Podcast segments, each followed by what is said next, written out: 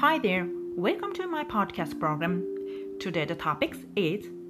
A true friend is the best position. How many friends do you have? Is he or she your best friend? Can you cry with your friend when it's hard? Can you sometimes say tough to your friends? If you already have your best friend, you should hold your best friend with both your hands. So let's get started. まあ、当たり前といえば当たり前の話なんですけれども自分のことをよく理解してくれる友人が一人でもいると人生結構楽になります。この良き理解者っていうのは、まあ、確かにね友達友人でなくてもいいちゃあいいんですよ、まあ、例えば結婚相手とかね兄弟姉妹親。近所のおじさんおばさん先生まあ誰でもいいと言えばいい。いいんですけどもでもできるなら、まあ、同性同年代の友人が一番いいと思うんですね。なんでかというと肉親、まあ、親兄弟ですね。とか結婚相手。こういった人たちはですね間柄が近すぎて逆に見えない部分がねあったりとか時としてこう打算が働いたりねあと不要な心配をしすぎたりするっていうね可能性が高いんですよね。うんまあ、相手を思いすぎるっていうことなんですけどもそれにね例えばやっぱ恋愛のやばい話は肉親とかね結婚相手にやっぱしにくいわけですよ。うんまあ、昨日彼氏とやっちゃったんだけどっていう話をね親と、まあ、できる人もいるかもしれないですけどねなかなか親とこれできないですよ。あと会社の後輩と不倫してるんだけどっていう話を結婚相手にねできるような人はまあいないと思いますよ。うんあとねその人生の先輩である近所のおじさんおばさんあと先生とかね、まあ、こういう人たちもまあ、鋭い助言をくれたりもするんですけどただねやっぱ年代がね違いすぎて助言がこう噛み合わないっていうことがねまあ、往々にしてあるわけです、うん、いいこと言ってくれるんですけどねやっぱちょっと古すぎるなこう時代に合ってないなってことがあります。その真面目にやっていればいつか報われるとかね忍耐が大切だよみたいなことを、まあ、言われたりするんですけども現代というのはですね真面目にやっても搾取される一方になってしまったんですよね。大変残念ながら。はい。搾取。搾取すごい感じですね。絞り取ると書いて搾取。そのまんまですね。はい。耐え難きを耐え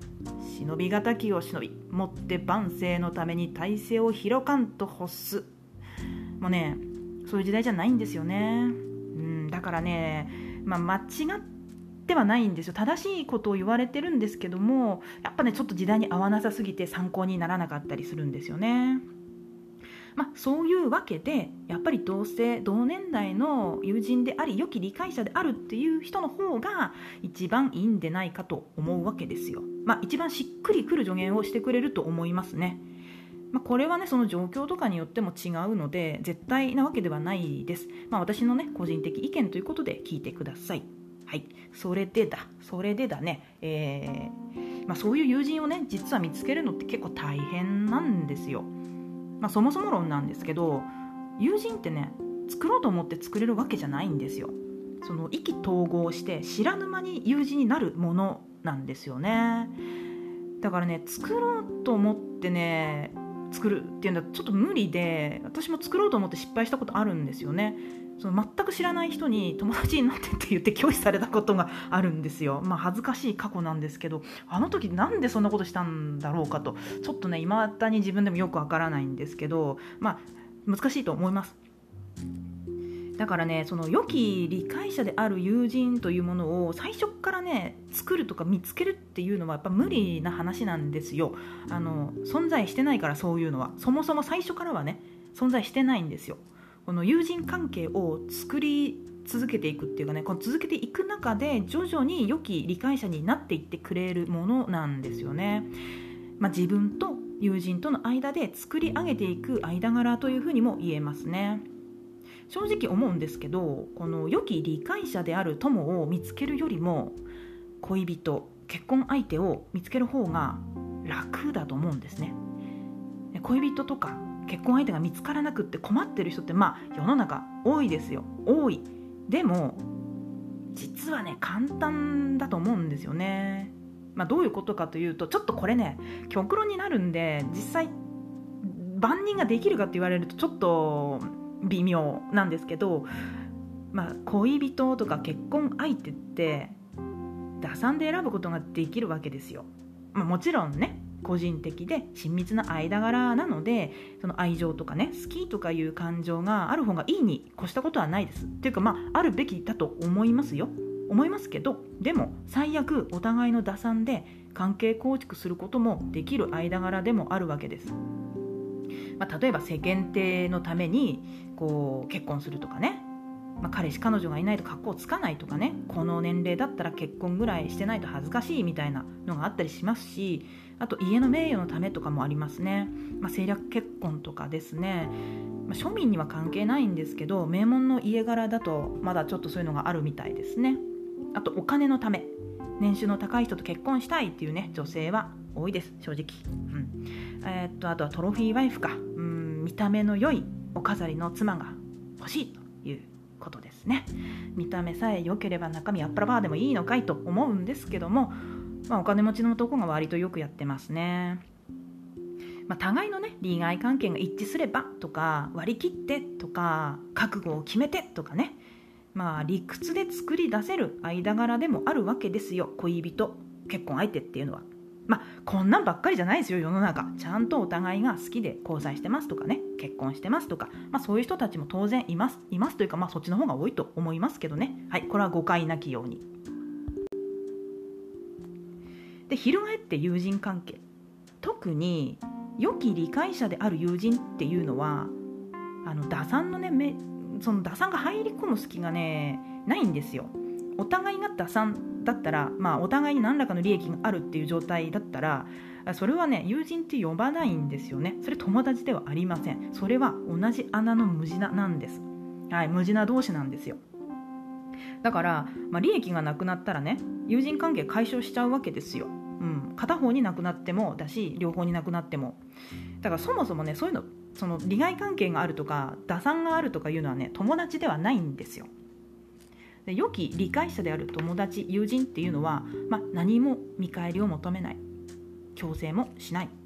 あんたこれしなさいよとかねお前これした方がいいぞとか、まあ、そういうことも言わないわけです。相手を尊重しかつ適度な距離を保っていると、うん、このね適度な距離を保っているっていうのはかなりポイントなんですよね。